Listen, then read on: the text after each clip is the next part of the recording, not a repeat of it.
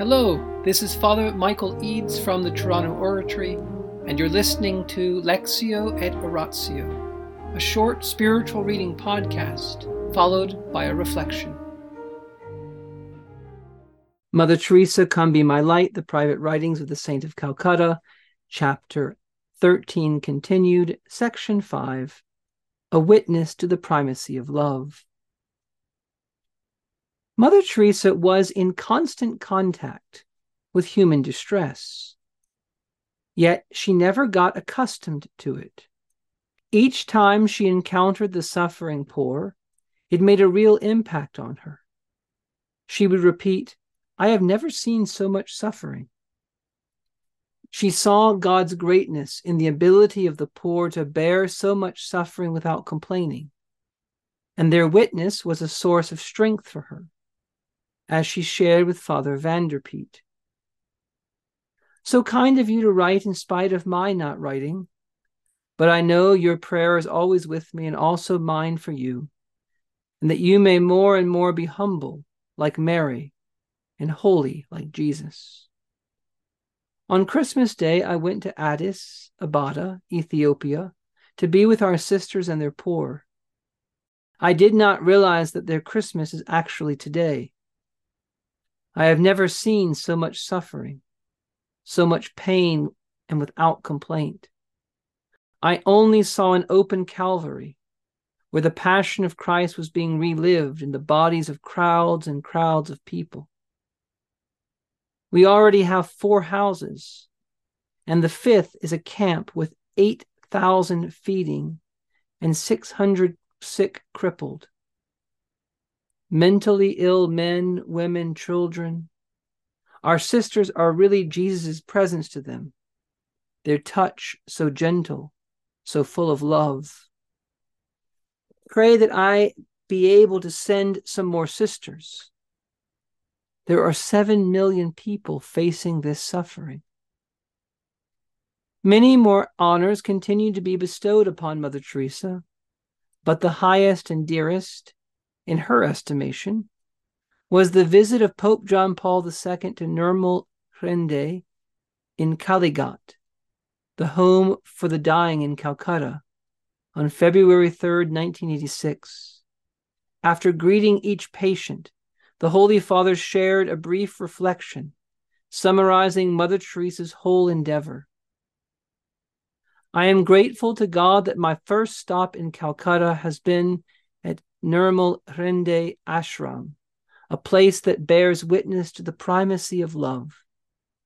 Through Mother Teresa and the missionaries of charity, and through the many others who have served here, Jesus has been deeply loved in people whom society often considers the least of our brethren.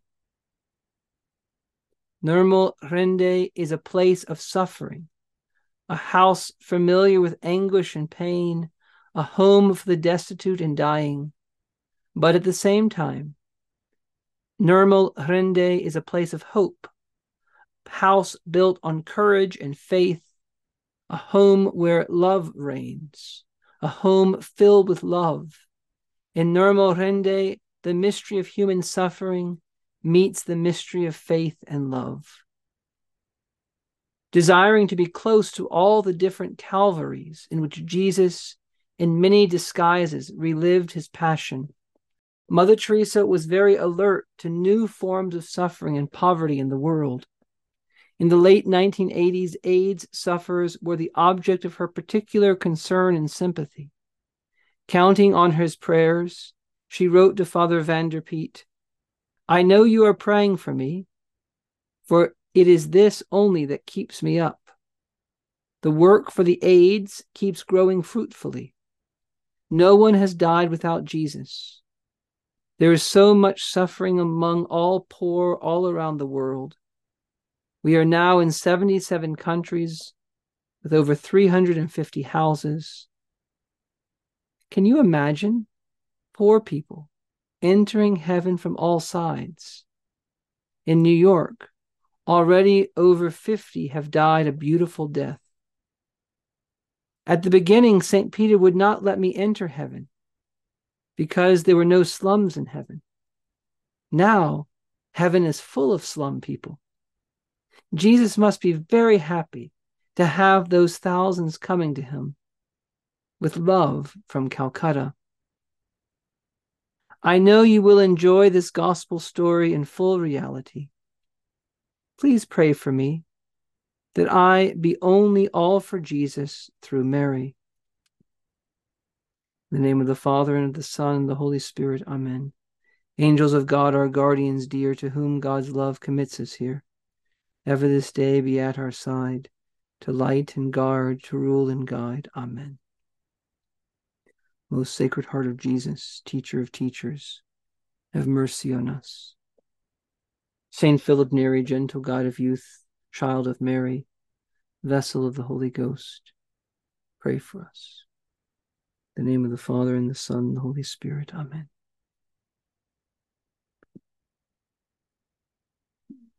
Fifty AIDS patients in New York that the sisters took in free of charge. 50 died either having received baptism or if they were Catholic, having received confession, and all 50 died receiving the Eucharist. The same thing would later on be repeated in Washington, D.C., in an AIDS house. And what gives Mother Teresa joy? Helping all these people get to heaven.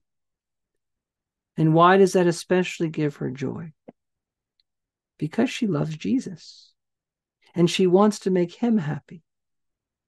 And so she rejoices how happy he must be to have these thousands of people coming to him.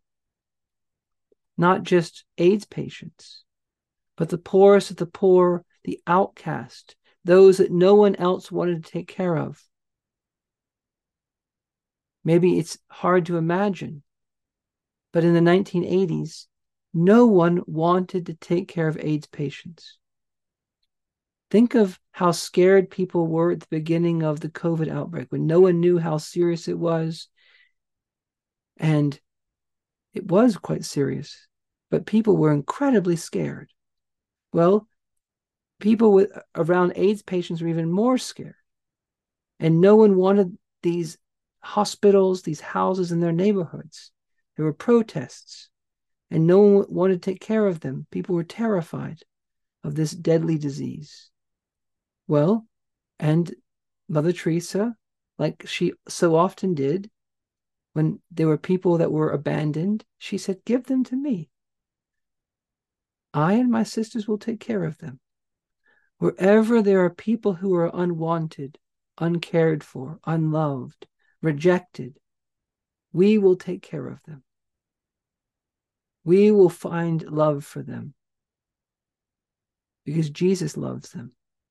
And we love Jesus. And through him and with him and in him, we will quench the thirst of these individual people for love. Because why? Because they are sharing in the passion of Christ. Notice how Mother Teresa's reaction to suffering is so much mediated by her faith. And how does she interpret it? That Christ's passion is being relived. When you and I suffer, when we encounter suffering, because of our baptism, because of the incarnation, Christ's own suffering is being relived in us. He is with us. He is supporting us. He is undergoing what we're undergoing in us and through us. And so, Mother Teresa, when she's comforting these suffering people, giving them all that she has, she's motivated by her faith. Even if she feels like she doesn't have faith, it's obvious that she does because she's interpreting everything in light of our Lord. Let us ask the Holy Spirit tonight to fill our hearts with faith, to fill our hearts with hope, but above all, to fill our hearts with love, the primacy of love, that we will love Christ present in the Eucharist, yes, but present especially in the suffering and in the poor, present even in our own lives, that we will love Christ in our own sufferings as he through us relives his passion, as he through us makes up for the sufferings that are lacking in his mystical body, the church. In the name of the Father, and the Son, and the Holy Spirit. Amen.